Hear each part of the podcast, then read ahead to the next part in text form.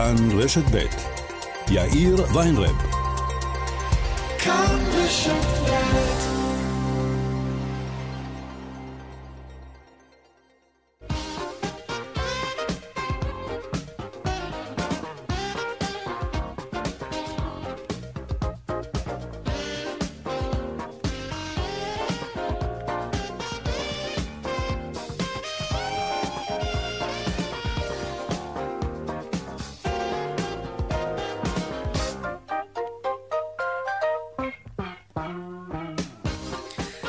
ארבע ועוד ארבע דקות, כמעט חמש דקות, כאן צבע הכסף ברשת ב', יום רביעי, שלום רב לכם. מחקרים מגלים שהבידוד, עד כמה שהוא עוזר לכולנו לעצור את התפשטות קורונה, יש לבידוד גם השלכות בריאותיות ונפשיות, בעיקר על אנשים מבוגרים שהן עלולות להיות חמורות לא פחות. מחקר של ה-Social Finance ישראל טוען שהבדידות אצל אנשים מבוגרים מגדילה כמעט פי שישה את הסיכוי ליפול לדיכאון קליני. גם דימנציה ובעקבותיה אשפוז סיעודי ממושך קשורים לעובדה שאנשים מבוגרים מתקשים להתמודד עם הבדידות. זה כמובן מעציב מאוד ונוגע ללב, אבל בלי ציניות זה גם נוגע לכיס. אנשים מבוגרים שמצבם הנפשי והבריאותי מידרדר עולים הרבה מאוד כסף. כך שאם הרחמים לא עושים את העבודה, אולי השיקול הכלכלי יזיז פה משהו. בהמשך התוכנית נדבר על חברה שמוכרת אגרות חוב למען אוכלוסיית הקשישים. אתם תקנו את האג"חים האלה, והכסף ילך כדי לשפר ולו במעט את חייהם בתקופה המשוגעת הזאת. וכן, ההשקעה שלכם באג"חים האלה תעשה גם תשואה. כן. כאן צבע הכסף, מעכשיו עד חמש, עורך התוכנית רונן פולק, בהפקה יקירה אזולאי, טכנאי השידור אילן אזולאי. הדועל שלנו כסף כרוכית כאן.org.il, אפשר ליצור קשר גם בדף הפייסבוק שלנו כאן ב'. אני יאיר ויינרב, מעכשיו עד חמש, אנחנו מיד מתחילים.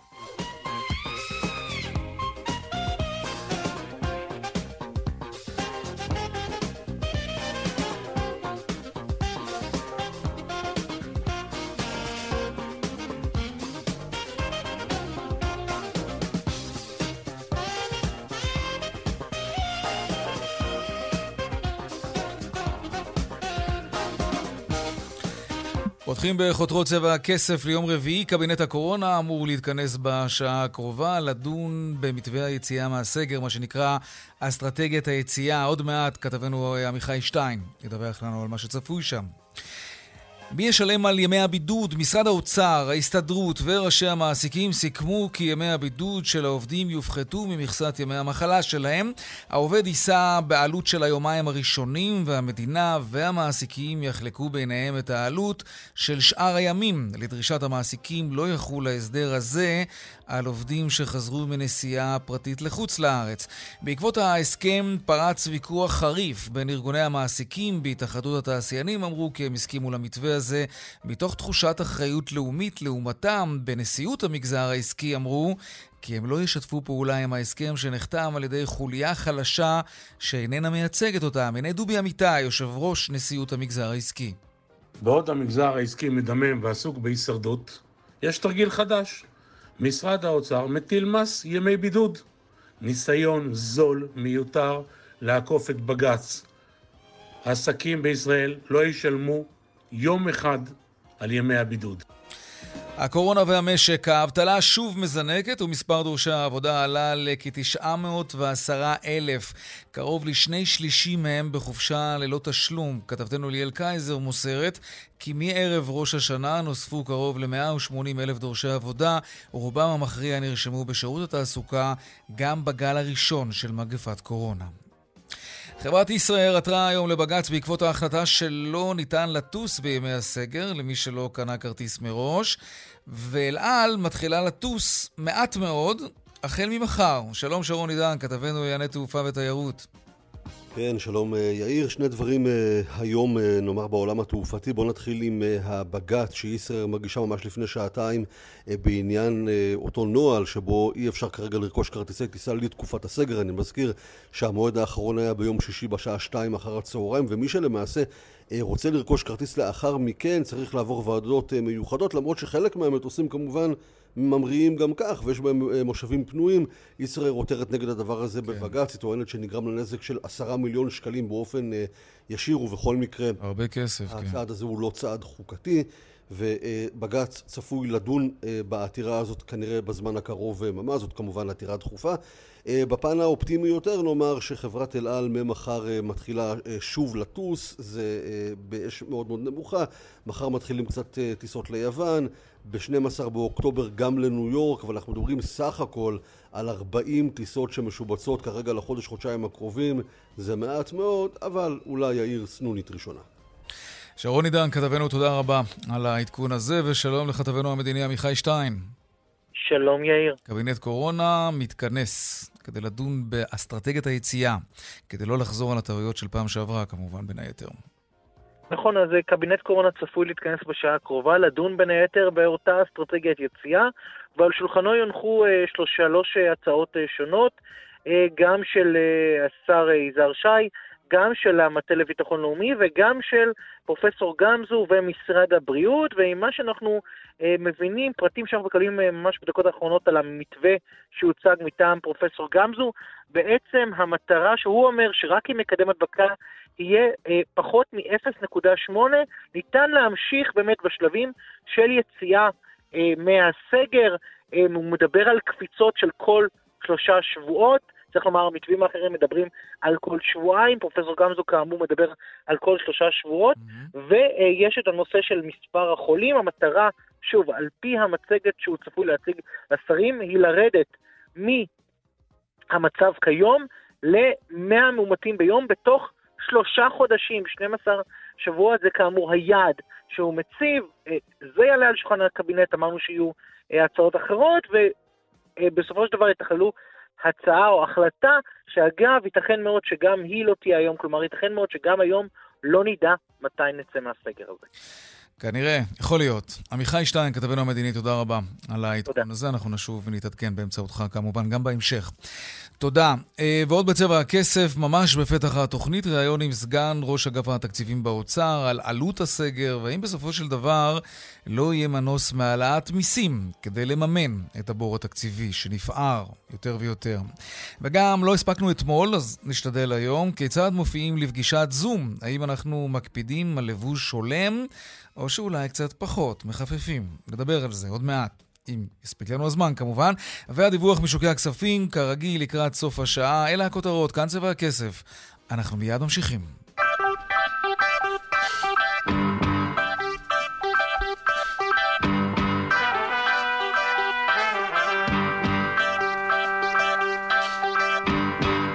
שלום, אסף וסרצוג, סגן ראש אגף התקציבים באוצר, שלום לך.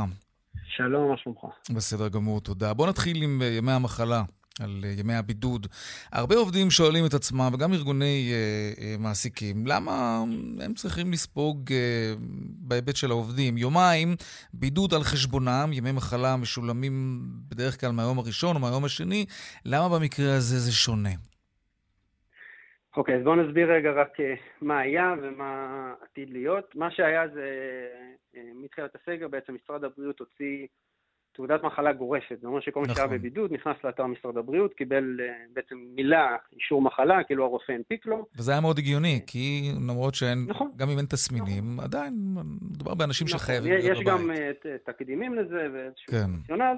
הוגשה תביעה לבית משפט, היה שם איזשהו הליך שגם הצטרפו אליו כל מיני גורמים מכל הצדדים, ובית המשפט בעצם קבע שבידוד בגין מגפה לא יכול להיחשב כיום מחלה.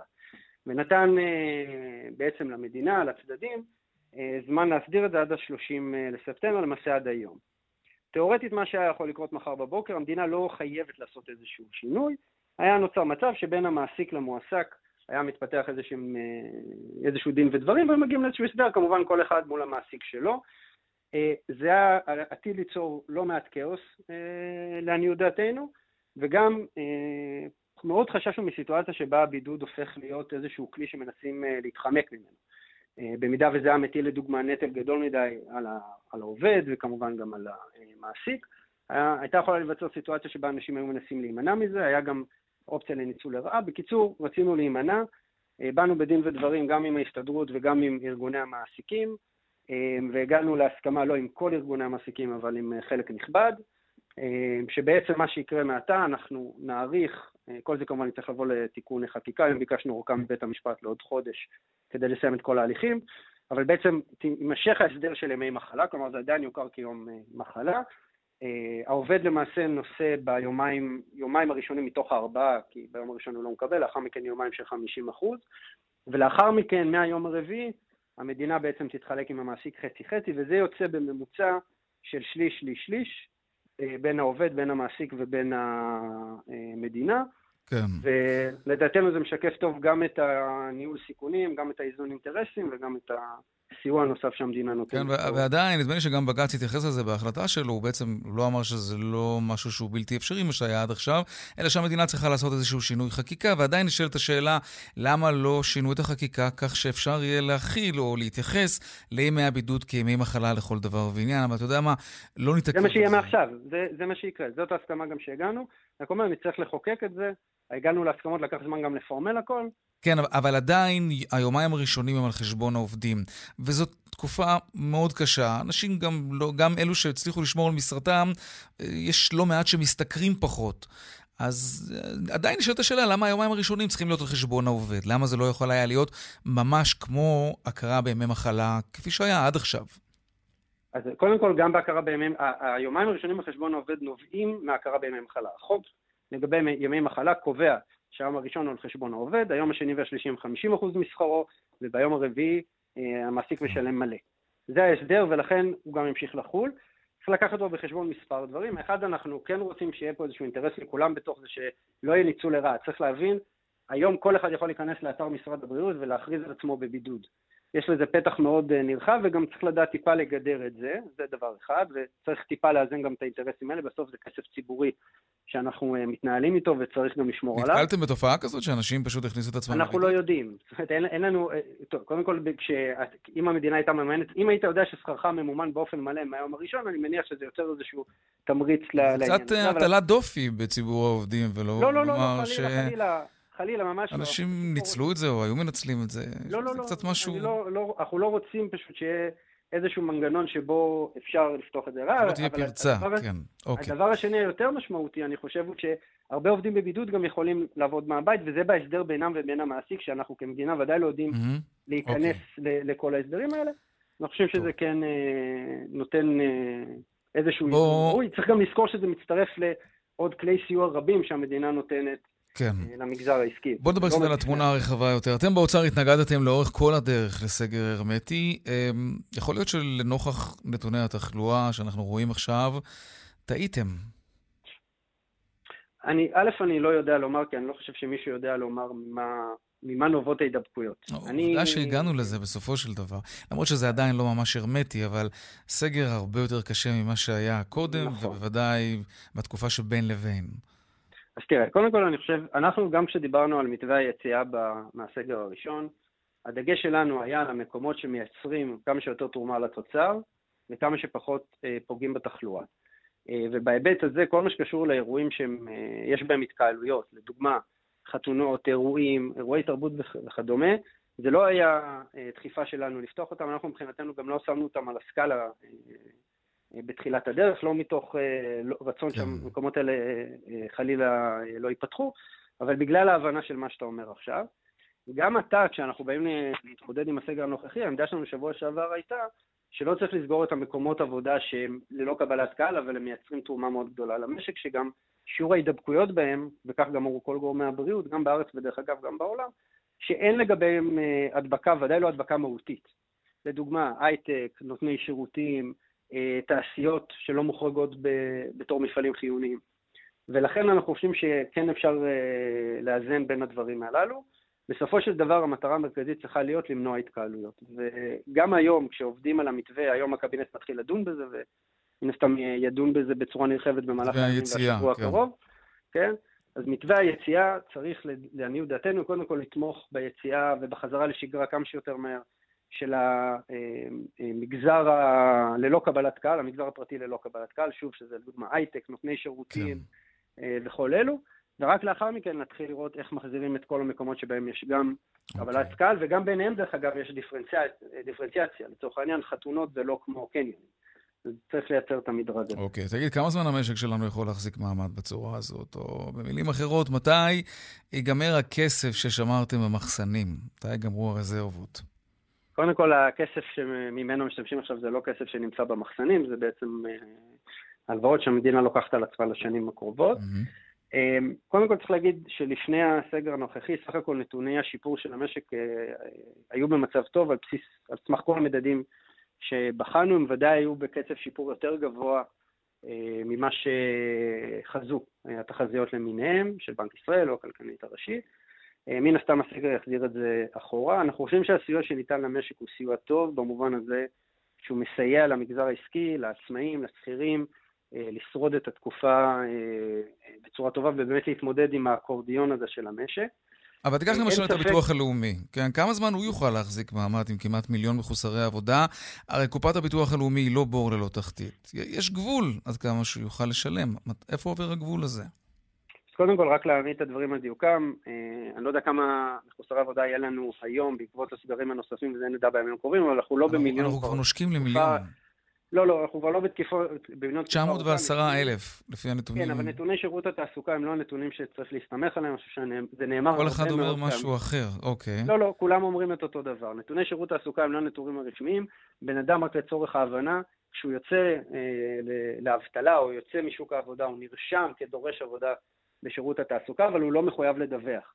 ערב הסגר, אה, הסקר הרשמי של הלמ"ס, שהוא הנתון הרשמי היחידי לגבי אבטלה. דיבר על כ-400 אלף מובטלים או אנשים שנמצאים בחל"ת בעקבות הקורונה, שבנתוני שירות התעסוקה היה למעלה מ-700 אלף. נתוני ביטוח לאומי גם היו דומים לנתוני, ה...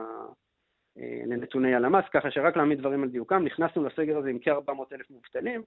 אה, כמובן שהמספר הזה הולך וגדל עכשיו ככל שהסגר אה, מעמיק. עדיין מדובר במאות ש... אלפי מובטלים, נכון, גם, גם אבל... אם שני שליש מהם הם חל"תניקים, עדיין אנחנו מדברים כאן על הוצאה מאוד מאוד כבדה. נכון. נכון, נכון, ושוב, בגין ההוצאה הזאת זה בדיוק הקופסאות קורונה. קופסאות קורונה שמאושרות אה, אחת לתקופה, בעצם אמורות לתת את המענה התקציבי לכל כלי הסיוע של המדינה, החל ממה שביטוח לאומי משלם, דרך מה שרשות המיסים מעבירה, דרך אה, סיוע ארנונה וכן הלאה וכן הלאה. אה, וכנ"ל גם כמובן לכל תקציבי משרד הבריאות, חינוך, רווחה, התקציבים התוספתיים שנדרשים בעקבות הקורונה. יהיה מנוס מהעלאת מיסים? תגיד, זה רעיון שכבר עלה באוצר כדי לסגור את, אה, את הגירעון העצום וגם את כל ההוצאות שנלוות לטיפול במשבר הזה.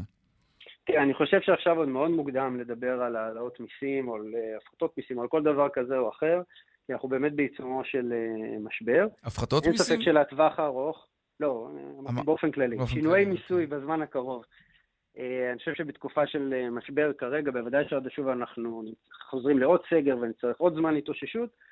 אין ספק אבל שבעתיד, בשנים הקרובות, אה, יהיה צורך לכנס את הפער, את הגירעון הזה שנוצר, את ההלוואות האלו, הללו שלוקחים.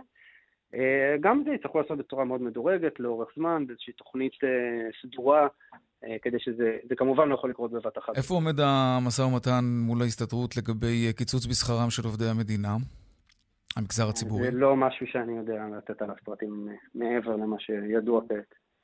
תגיד, זו הייתה טעות אה, בגל הקודם לאפשר לכולם, באופן גורף, לשלוח מאות אלפי עובדים לחופשה ללא תשלום. יכול להיות שאם הביטוח הלאומי לא היה זמין כל כך מהר לכל אחד, אז חברות ועסקים לא היו ממהרים כל כך מהר אה, לשלוח את העובדים שלהם הביתה.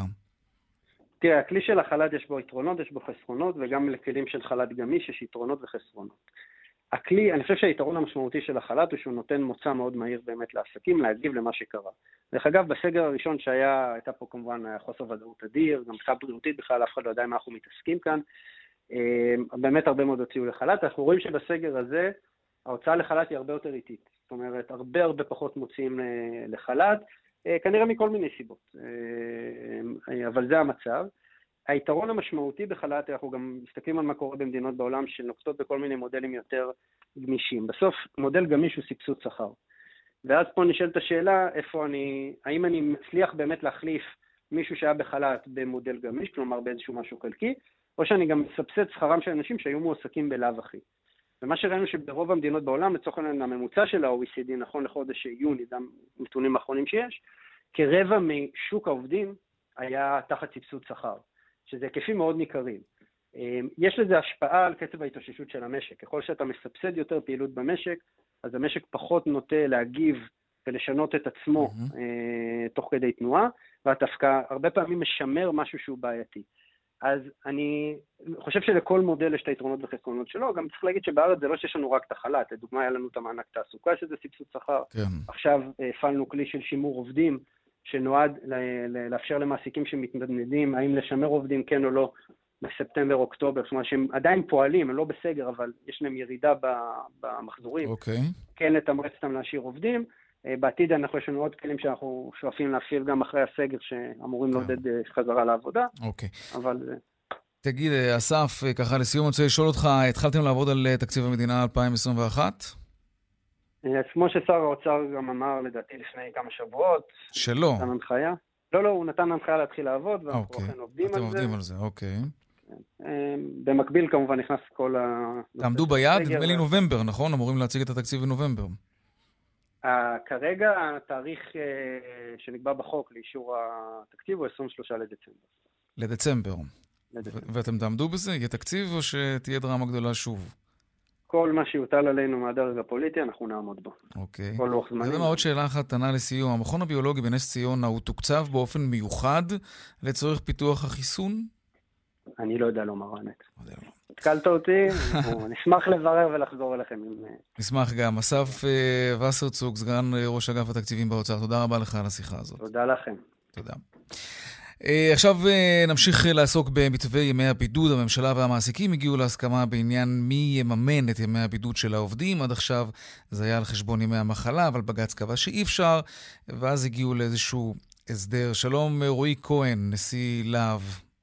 צהריים טובים, אני אתקן אותך, זה לא הממשלה והמעסיקים, זה הממשלה והתאחדות uh, התעשיינים, הם לא מייצגים אף אחד אחר חוץ מאותם, וגם לדעתי גם... וחלק מהמעסיקים, אז הנה, הוספנו את המילה חלק לא מהמעסיקים. לא את העצמאים, לא את העסקים הקטנים, הם מייצגים את עצמם, לכן להציג את זה שסיכמה עם המעסיקים זה לא נכון. יש, יש ארגון יציג למעסיקים, נקרא נשיאות המגזר העסקי, הוא הארגון על פי חוק, הוא הארגון היציג, okay. אוקיי. ואיתו לא הגיעו לשום הסכמה, ולכן רק גם להציג את זה, צריך להציג את זה נכון.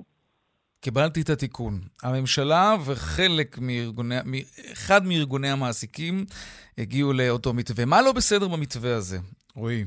מה לא בסדר? כן. נראה לך הגיוני שדין של מפעל תעשייתי הוא אותו דבר כמו עסק קטן של, כמו מסעדה עם עשרה עובדים, שאם יוצאים ממנו חמישה עובדים לבידוד, העסק נסגר, והוא צריך גם לשלם את הבידוד וגם לשלם, אין לו הכנסות. אין הבחנה, אתה אומר, בין מפעל גדול לבין מסעדה עם 15 אה, עובדים. מה מסעדה? אני מדבר איתך על חדר כושר, אני מדבר איתך על חנות אופטיקה, אני מדבר איתך על חנות אופנה, אני מדבר איתך על מדביר, אני מדבר איתך... זה לא הגיוני שבצורה כזאת או אחרת, אחרי שמונה חודשים, שעלה למעסיקים קרוב לשלושה פסיק שלושה מיליארד ש"ח, העלות של ימי הבידוד, במשא ומתן הוגן שממשלה מנהלת מול המעסיקים, היא באה ואומרת, קודם כל אתם שילמתם שמונה חודשים, אני אשלם שמונה חודשים, אחרי זה אנחנו נראה מה נתקדם, אם המשבר יעבור ויחלוף. בעת הזאת, שחצי מיליון עצמאים ובעלי עסקים נמצאים בסגר, העולם עליהם חרב עליהם, הממשלה סגרה להם את העסק, שלחה אותם ללא נודע, גם עכשיו הם יצטרכו לשלם ימי בידוד. עכשיו, אה, אה, יאיר,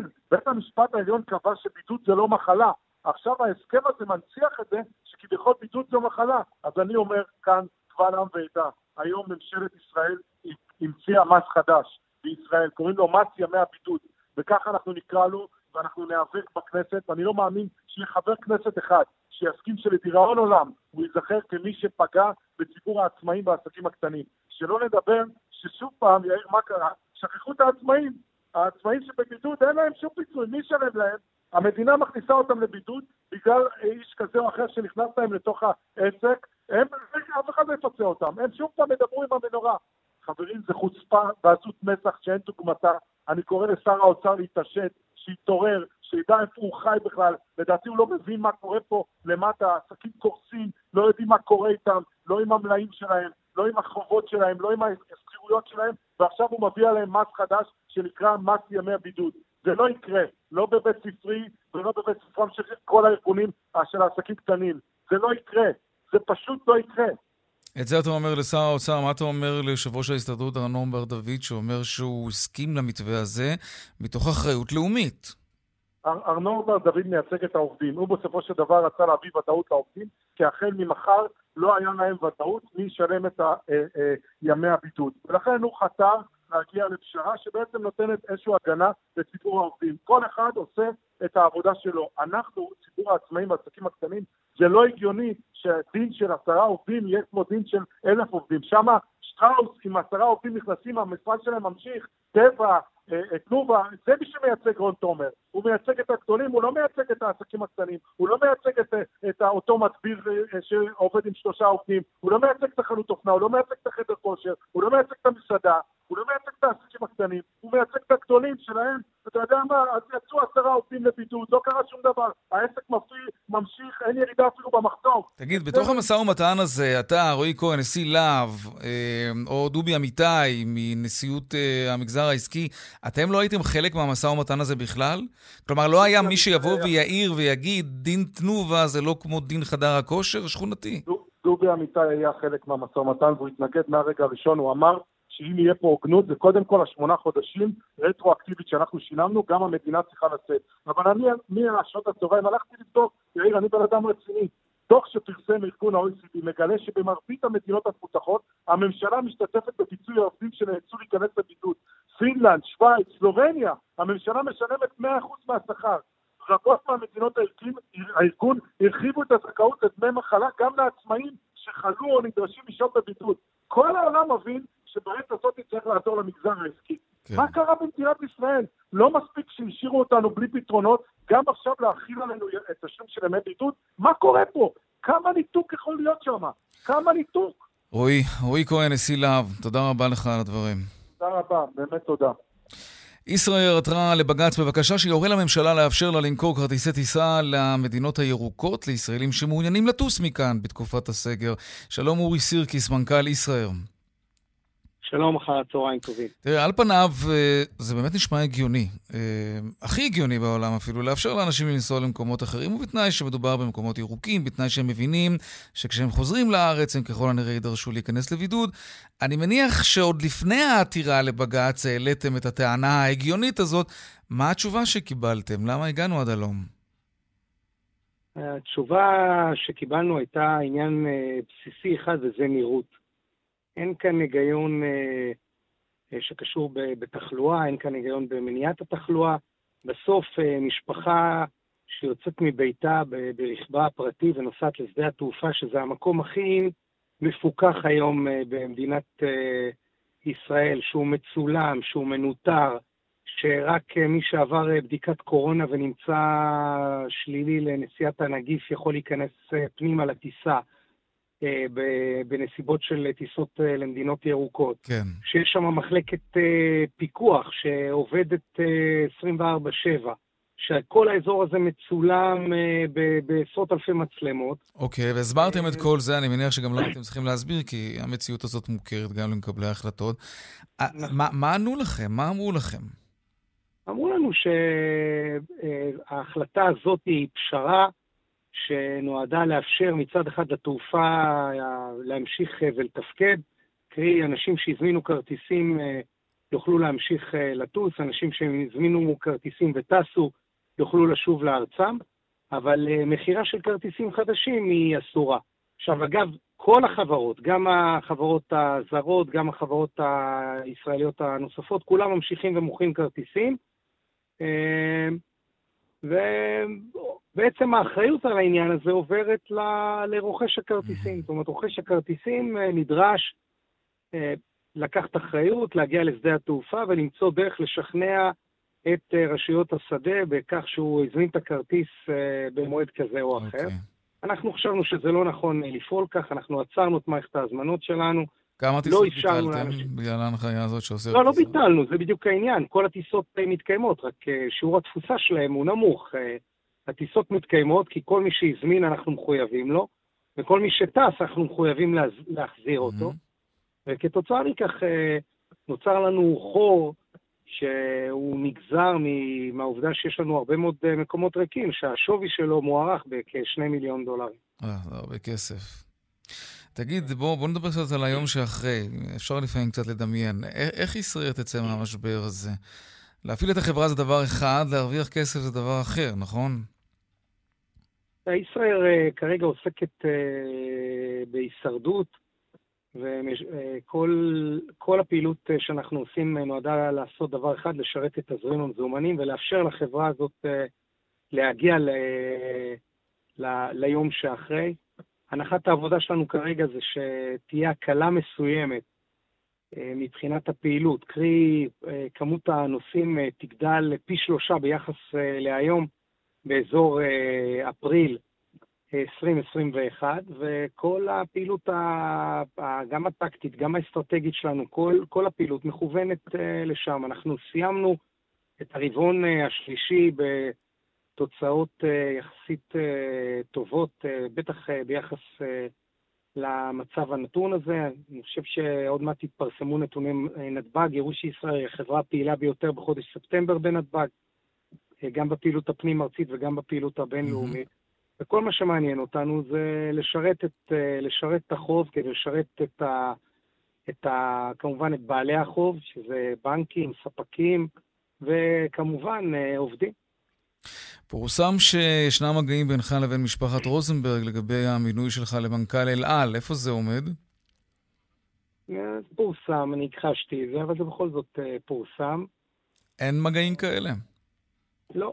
Mm. מיזוג בין אל על לישראל נמצא על הפרק? תגיד. עבדנו על זה באופן אישי, עבדתי על זה, וגם עבדנו על זה קרוב לשנתיים. אני חושב ש... אה, יש אה, פתגם חזק, אה, של צ'רצ'יל, שאמר, אל תפספס משבר כדי לעשות שינוי משמעותי. אני חושב mm-hmm.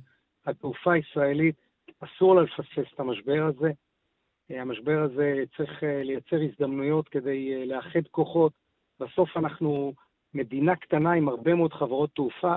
יש כאן ארבע חברות תעופה פעילות.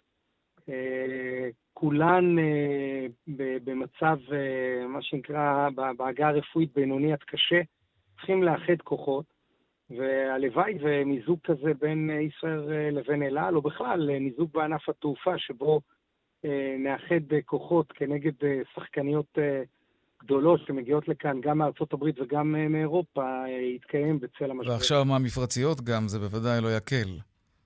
את התחרות. נכון, בואו בוא רק אה, נסתכל על המפרציות. במפרציות כן. אה, חיים אה, עשרה מיליון תושבים, די דומה למה שקורה בישראל.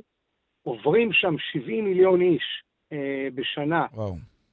בשדות התעופה, ובסך הכל במסגרת איתיחד, אמירייטס ופליי דובאי, יש שם סדר גודל של 400 כלי טיס, בניגוד למדינת ישראל, עם 10 מיליון תושבים, עם 50 כלי טיס. ברור שאנחנו חייבים לאחד כוחות, כי אחרת אה, לא נוכל אה, לשרוד אה, גם את הימים שאחרי המשבר.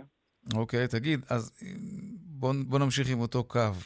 אחרי שהכול ייגמר, איך זה יהיה להערכתך? כמו אקדח טעון געגועים והתיירות העולמית תתאושש במהירות האור, או שכמו שלא מעט פרשנים בתחום אומרים שזה סיפור של שנים ארוכות עד שתעבורת התיירים מסביב לעולם תחזור להיות כפי שהיא הייתה קודם? אני, אני חושב שלא צריך פה להיות תיאורטיקנים, אני חושב שאם אה, למשל אה, מש, אה, משרדי הממשלה כן. לא, לא יחדשו את התקנות שתוקפן פג בראשון באוקטובר ויאפשרו לנו למכור כרטיסים וכל האנשים כאן ידעו שהם יכולים לקנות כרטיסים ולהגיע בבטחה לשדה התעופה ולטוס, אנחנו נראה פה סוג של התפוצצות. זאת אומרת, אנחנו מעריכים שרק ישראל לבדה תקלוט אה, סדר גודל של 15 אלף נוסעים לתוך אה, עשרת הימים הקרובים. אני חושב שמה שיקרה, שברגע שהדבר הזה ייפתח וברגע שיאפשר לכולם לטוס, אז אנחנו אה, נראה תנועת נוסעים גבוהה ממה שהייתה לנו ב-2019.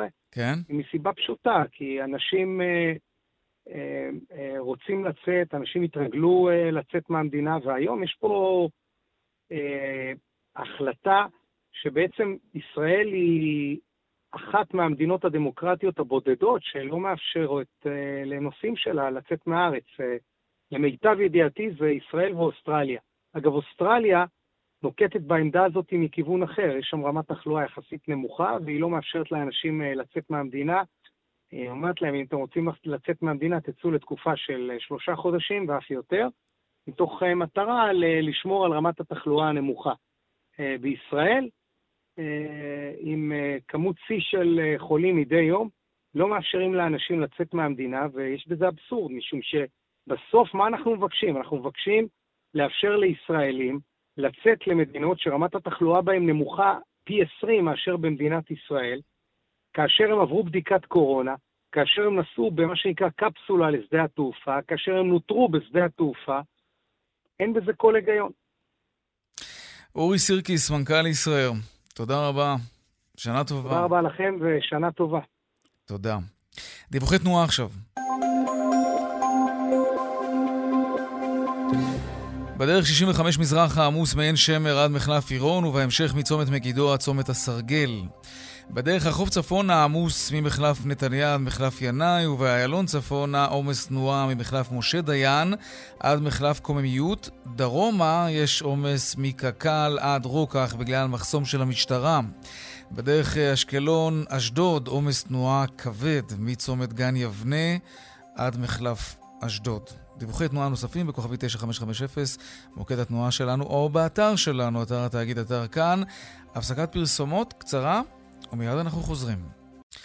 כמעט 42 דקות אחרי השעה 4, אמזון השיקה טכנולוגיה חדשה בשם אמזון וואן, והטכנולוגיה הזאת מאפשרת תשלום באמצעות כף היד שלנו, קריאת כף היד שלנו. גם עליבאבא עובדת על אה, פלטפורמה של תשלום באמצעות זיהוי פנים. כמו שיש באייפונים לצורך פתיחת הטלפון. שלום עורך הדין דן חי, מומחה לפרטיות ויושב ראש הוועדה להגנת הפרטיות בלשכת עורכי הדין, שלום. שלום לכם. העניין הוא שעד כמה שזה מלהיב ועד כמה שזה נוח, כן? יש פה בעצם אה, איסוף של עוד ועוד פרטים עלינו, פרטים ביומטריים אפשר להגדיר את זה, כן? וזו חדירה מטורפת עוד יותר לפרטיות שלנו, לא? לגמרי, וזה אה, עוד הרבה מעבר למה אה, שאתה מתאר. מצד אחד זה באמת נשמע אה, מאוד תמים ואפילו קורץ לתקופה של הקורונה, יסרקו אתה תסרוק עם הטלפון שלך את כף היד שלך, תכניס אחר כך את פרטי האשראי ואת כל הפרטים האחרים לאמזון, ואתה יכול ללכת ולשלם בלי נגיעה, זה מתכתב עם הקורונה, לא צריך להיות... מאוד, כן. תבוא לחנות, יסרקו את כף היד, וגמרנו, אתה משלם, וזה נשמע נהדר. אבל מה הבעיה? הבעיה שאמזון, שגם ככה היא, סליחה על הביטוי, מפלצת מידע עלינו, אז אם היום יודעת אה, את כל הקניות שלנו אצלהם, ואולי אם תלך לאיזה חנות אמזון גו שקיימת כבר בסיאטל ובטורונטו ובמקומות נוספים בעולם, ותקנה, אז, תקנה, אז גם שם יודעים עליך, אבל הרבה גופים יגידו, זה בעצם מאוד נוח להשתמש בכלי הזה, אז גם המכולת ליד הבית שלך תגיד, הסופר הקטן ליד הבית, בוא נשתמש בדרך הזאת לחייב אותך, ואתה תסרוק את כף היד שלך גם שם, והכל נורא כזה יופי וצ'יק צ'אקי ונורא נוח. מה הבעיה? הבעיה היא שבאמת, כמו שאתה אומר, הם אוספים עליך מידע ביומטרי, שזה שאלה אחת שאנחנו אה, רוצים לשאול את עצמנו אם אנחנו מעוניינים שיהיה להם את המידע הביומטרי עלינו, אבל עוד יותר מזה, יהיה להם עלינו מידע עצום, לא רק מה קנינו אצלהם או אצל כל השירותים שהם נותנים, יהיה לנו מידע עצום, על, יהיה להם מידע עצום עלינו גם על כל הדברים האחרים שאנחנו נעשה עם הקריאת כף יד הזאת, ו... אה, לאן זה הולך, לאן המפלסת המתנפחת הזאת הולכת, היא תהיה כמו מין מדינה בתוך מדינה בעולם, יהיה לה מידע עצום על האנשים, אבל אולי אנחנו סתם חשדנים, ובעצם כל העניין הוא עניין תמים, לייעל אמצעי תשלום, ואולי, אתה יודע מה? אולי הגנה גם על הכסף שלנו, כי ככה, עם זיהוי פנים, או כף יד, או טביעת אצבע, זה הרבה יותר קשה, זה יצמצם דרמטית את, את הונאות האשראי. ואין מי שלא חווה את זה שפתאום מתקשרים אליו מחברת האשראי ואומרים לו ככה וככה וככה. אז אם צריך את תווי הפנים שלי או את כף היד שלי, אז, אז כבר אף אחד לא יוכל לשים את היד שלו על הכסף שלי. זה נכון שזה שובה לב, אתה אומר, זו דרך מאוד מאוד ברורה ובטוחה לשלם כסף בלי ש... המידע ייגנב. כמובן שאנחנו צריכים לקחת בחשבון שהמאגרים האלה יכולים להיפרץ, ואז מי שהמידע יגיע אליו יוכל גם לשלם עם הכף יד שלך ולמצוא כל מיני דרכים להתחכם למערכת עם המידע הזה שהוא יצבור. מה שמדאיג אותי זה הריכוזיות, שאין עליה שום רגולציה, שום דרך שמישהו יבוא ויגיד, רגע, עד כאן, אוקיי, תשתמשו בדרך הזאת, אבל תתחייבו למחוק מידע, להצפין מידע, לעשות ככה, להפריד מידעים ולא לשים אותם במעגל. זה נשמע מאוד הגיוני, אבל נדמה לי שלא כולם מצליחים ממש לפחד מהדבר הזה. אז בוא, בוא תפחיד אותנו. נאמר שלאמזון יש את, את, את תווי הפנים או את כף היד שלי במקרה הזה. מה יכול לקרות עם הדבר הזה? קודם כל בוא, בוא נתחיל אולי שאלה אחת קודם, המידע העצום שיש להם עליך, הם כן. יכולים להרכיב פרופיל שלך ולהשתמש. אבל את זה הם עושים בכל מקרה, כי יש להם את השם שלי ויש להם את פרטי האשראי שלי. וכשאני פותח אמזון, ורונן פולק לידי פותח אמזון, אז הוא יציעו לו דברים אחרים מאשר יציעו לי, כי הוא קונה דברים אחרים ואני קונה דברים אחרים. כלומר, יש כבר איזשה, איזשהו פרופיל לכל לקוח, והם יודעים לזהות מה אתה בדרך כלל קונה, מה אתה מחפש. כלומר, את השלב הזה כבר עברנו, נדמה לי, את נקודת האל-חזור. אבל עכשיו אנחנו מוסיפים באמת פרטים ביומטריים. אז בוא, בוא תסביר לנו למה אנחנו צריכים לפחד מזה שתהיה להם את טביעת כף היד שלנו, למשל. אנחנו צריכים לפחד מזה כי אה, טביעת אצבע, טביעת כף יד, אה, תווי פנים, כל הדברים האלה הם, הם, הם אמצעים שאין להם תחליף. זאת אומרת, אם מחר תגנוב לי את טביעת אצבע או את, את, את, את ההרכב של כף היד שלי, אני לא יכול להביא כף יד אחרת כדי להשתמש בזה לכל מיני אמצעי זיהוי שאולי חיוני שאני אה, אזדהה איתם, ואולי אני לא רוצה להשתמש באמצעים כאלה. האמצעי זיהוי האלה הם גם אמצעים שהמשטרה משתמשת בהם כדי לחקור עבירות, ומחר אוקיי, אז זאת אומרת, התחזות, מישהו יכול להתחזות לי. לגמרי, כן. כן. אוקיי. נכון, מישהו יכול להתחזות. אז לך תוכיח שזה באמת לא אתה, כי איך זה הגיוני שלמישהו אחר יש את כף היד שלך, או את תווי הפנים שלך. כן, אבל תאר לך שאמזון יציעו לבנקים שירות, שהם יגידו, כמה אתה בזבזן, אם כדאי לתת לך הלוואות, ואז אה, יהיה מין בינה מלאכותית כזאת שתתפתח ותיתן חיזוי של אם אתה מחזיר טוב או לא מחזיר טוב הלוואות, בזבזן, לא בזבזן, כל מיני דברים שאתה לא חושב עליהם היום, ופתאום הבנק יגיד לך, לא נותנים לך הלוואה. תגיד, למה אני בסדר, אני מחזיר תמיד, כן, לא, יש לנו חיווי עליך שאתה בזבזן. אז מה תעשה אז? כן, השותפה להתראה, כשתיכנס לחנות ויגידו לך, אה, אין לך מה לחפש כאן. משהו כזה, כן. לא, טוב, זה קצת דמיוני מדי ואכזרי מדי, כן. מידע היא מפחידה, היא צריכה להפחיד את כולנו. כן. טוב, עורך הדין דן חיים, מומחה לפרטיות, יושב ראש הוועדה להגנת הפרטיות בלשכת עורכי הדין, תודה רבה לך. חג שמח, גמר חתימה טובה, תודה. חג שמח, ביי. טוב, אה, פגישות עבודה בזום עכשיו. אה, זה, זה המצב, ככה אנחנו מתנהלים. בימים האלה גם תלמידים לומדים בזום, גם ראיונות עבודה מתנהלים בזום.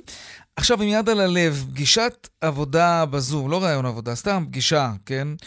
אתם מתלבשים כמו שצריך, או שאתם זורקים על עצמכם את הטישרט הראשון שהיה תופסת בארון? במכללה האקדמית צפת החליטו לחקור את הנושא הזה ברצינות.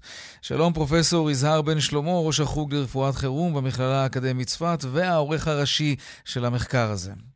שלום וברכה. אז, אני... כן. כן. איך בדקתם את זה? אה, קודם כל, למה בדקנו את זה?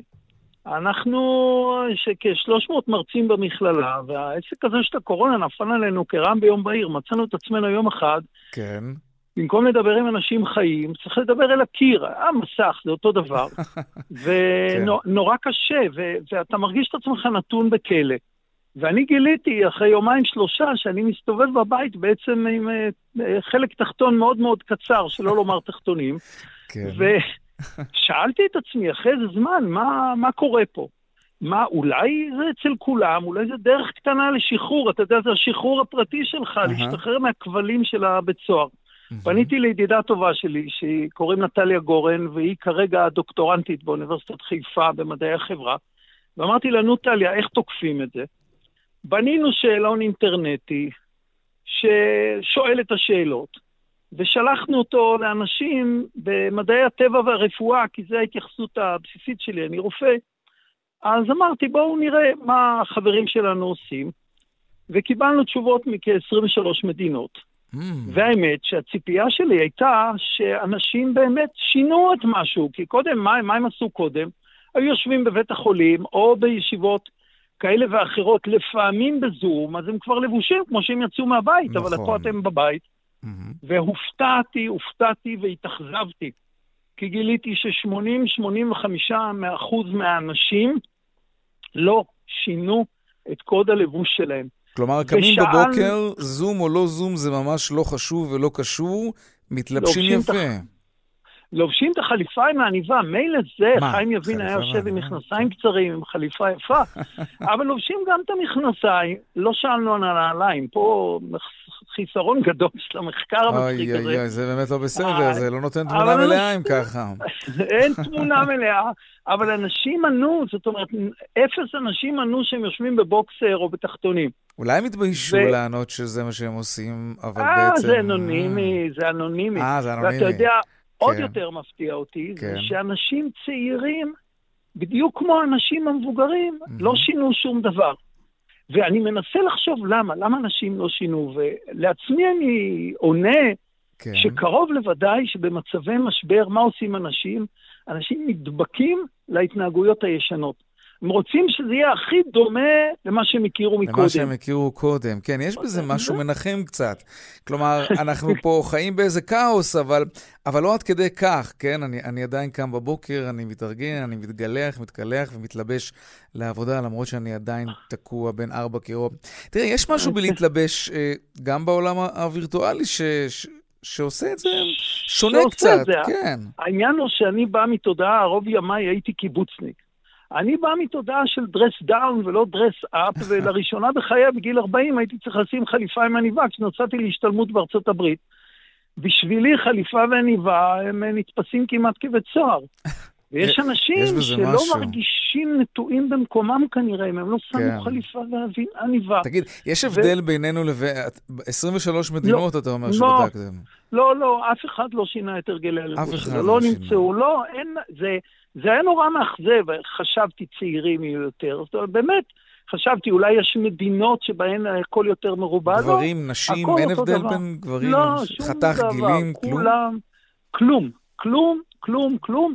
הייתה איזו תגובה מצחיקה אחת, שאנחנו נתנו גילאים עד 80, כן.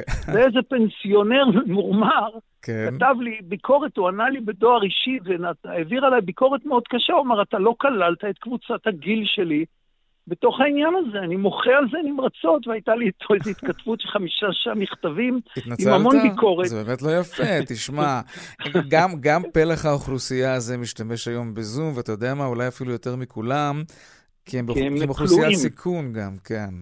האמת לא היא שאולי, אני לא יודע כמה אני נשמע לך צעיר, אבל בעיקרון הדברים, כרופא אני כבר פנסיונר, והג'וב 아. אה. שלי במכללה הוא ג'וב של אה, פנסיונרים, מכללה אקדמית בצפת. Mm-hmm. ומה שהכי אה, יפה לפחות, זה שאנחנו מתארגנים לשנה הקרובה, עכשיו כבר בצורה סדורה. קודם זה היה התארגנות תוך תנועה. ואנחנו בסמסטר הקרוב, על פי כל החלטות המל"ג ועל פי כל הצפי הסביר, כן. הולכים ללמד. דרך אגב, אני רוצה להגיד, זום זה כמו פלאפון.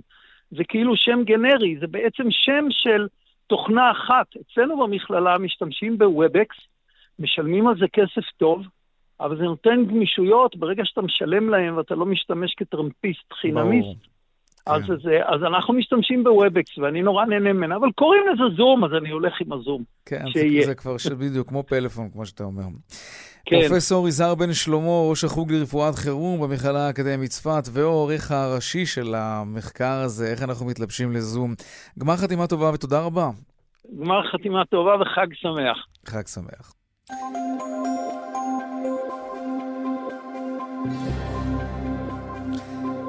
בדרך תל אביב-ירושלים עומס תנועה מקריית יערים עד מחלף חמד בגלל מחסום של המשטרה, ובכיוון ההפוך עמוס ממחלף גנות עד uh, קיבוץ גלויות. באיילון צפונה עמוס ממחלף משה דיין עד מחלף קוממיות, ולכיוון דרום ממחלף קק"ל עד מחלף רוקח, גם בגלל מחסום של המשטרה. דיווחים נוספים בכאן מוקד התנועה, כוכבי 9550 ובאתר שלנו, אתר התאגיד, אתר כאן. ועכשיו אנחנו נדבר על המחלות שהבידוד עלול לגרום להן. על פי מחקרים, הבדידות של אנשים מבוגרים מגדילה כמעט פי שישה את הסיכוי ליפול לדיכאון קליני, וגם מחלות כמו דימנציה ואשפוז סיעודי ממושך קשורים לעובדה ששגרת החיים של אנשים מבוגרים מתקלקלת ככה באכזריות כזאת, זה ממש קשה להם. לאנשים מבוגרים. שלום ירון אה, נוידרפרד, מייסד ומנכ"ל של סושיאל פייננס ישראל, שלום לך. שלום, שלום. בסדר, בעצם מדובר כאן גם בעניין כלכלי, כי קשיש שהופך חולה בגלל המצב הזה, עולה למדינה הרבה מאוד כסף. אז איך שלא מסתכלים על זה, כן, אמרנו גם בתחילת התוכנית, אם הרחמים לא עושים את זה, אז אולי התמריץ הכלכלי יכול לעשות את זה, ואתם הגיתם רעיון של אג"ח, תספר לנו על זה. כן, אז אה, אה, זה נכון, באמת אה, קשישים בודדים, ואנחנו רואים את ההשפעות של הקורונה, לא צריך להרחיב על זה, דיברנו, דיברתם על זה מספיק. קשישים בודדים נוטים לצרוך הרבה יותר שירותי בריאות והרבה יותר שירותי רווחה. כן. ולכן יש כאן, מעבר למודל ההומניטרי, שלכולנו יש הורים וסבים וסבתות, יש גם את המודל הכלכלי. למעשה, אג"ח חברתי אה, שאנחנו אה, פיתחנו בסושיאל פייננס ישראל, הוא דרך אה, לממן פרויקט חברתי באמצעות כסף שאנחנו מגייסים ממשקיעים, כאשר ככל שהפרויקט החברתי הזה יצליח, הממשלה, או במקרה הזה אנחנו עובדים מול עיריית תל אביב, עיריית תל אביב תחזיר את הכסף למשקיעים בכפוף למידת ההצלחה. כשיש אוקיי, מעט הצלחה... אז איך זה עובד בעצם? כי זמננו פשוט נורא קצר. אז נאמר, אתם בעצם מנפיקים איגרת חוב, והציבור מוזמן לקנות את איגרת החוב הזאת. אנחנו מנפיקים... אה, כן. כן, איגרת חוב חברתית, אנחנו מציעים אותה גם למשקיעים רגילים וגם במקרה הזה פעם ראשונה בעולם לציבור.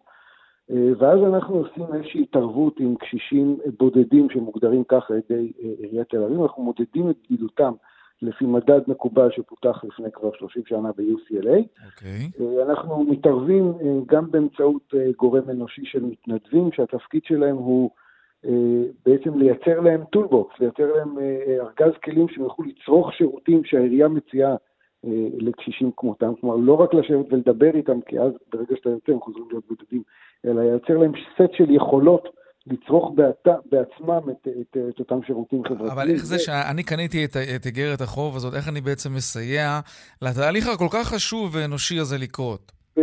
כי אתה מממן את אותה התערבות שמורכבת אוקיי. ממה שאמרתי, מתנדבים וטכנולוגיה, ובמידה ומדידת הבדידות שתראה בסוף הפרויקט, תראה ירידה, כן. ברמת הבדידות, הרי שעיריית תל אביב תחזיר את הכסף אה, למשקיעים, וככל שתהיה יותר הצלחה או יותר ירידה ברמת הבדידות, ככה יחזור יותר כסף למשקיעים, זה... באופן כזה שאם תהיה הצלחה פנומנלית, זה רעיון לא מקסים. לא רק את הכסף בחזרה, אלא יהיה להם גם תשואה שמותנית ברמת ההצלחה החברתית. מי שמתעניין בזה, כי אנחנו כבר ממש לקראת סיום, איך מגיעים אליכם? איך רוכשים את איגרת החוב הזאת? אז אה, מי שמתעניין, בקרוב מאוד אנחנו נצא עם זה בציבור, יכול uh, להסתכל uh, באתר שלנו, socialfinance.org.il, בחודש הקרוב, כרגע בגלל הסגר אנחנו משהים את זה, אבל זה יצא בחודש הקרוב וכולם אוקיי. מוזמנים. Okay. מינימום השקעה של 360 שקל, אה, וכל כולה ירון. לטובת... אה, אה, וזה חשוב, וכל כך יפה גם. ירון נוידרפלד, מייסד ומנכ"ל של Social Finance ישראל, תודה רבה לך. תודה רבה וערב טוב. ערב טוב.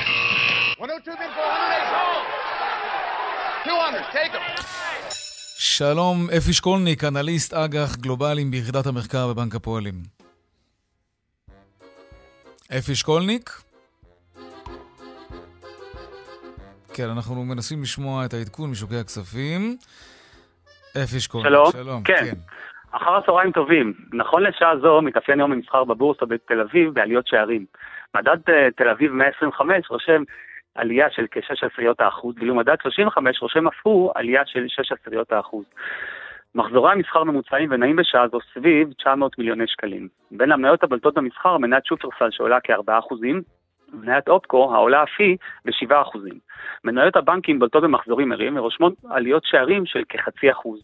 ישנן גם מניות שיורדות שהבולטת היא אורמט, עם ירידה של כ-3%. בבורסת אירופה מתאפיין המסחר במגמה חיובית. מדד הפוצי 100 עולה בכ-3 עשיריות האחוז. אפי, אנחנו נדלג למטח בגלל שתם זמננו. דולר אירו. נכון, נסיים בשוק המטח, הדולר נכנס ב-5 עשיריות האחוז מול השקל, ושערו יציג נקבע ל-3 שקלים ו-44 אגורות ועשירית האגורה, היורו נחלש ב-6 עשיריות, ושערו יציג... תודה, תודה אפי. עד כאן צבע הכסף ליום שלישי, רונן פולק העורך, בהפקה יקיר ויזל אזולאי.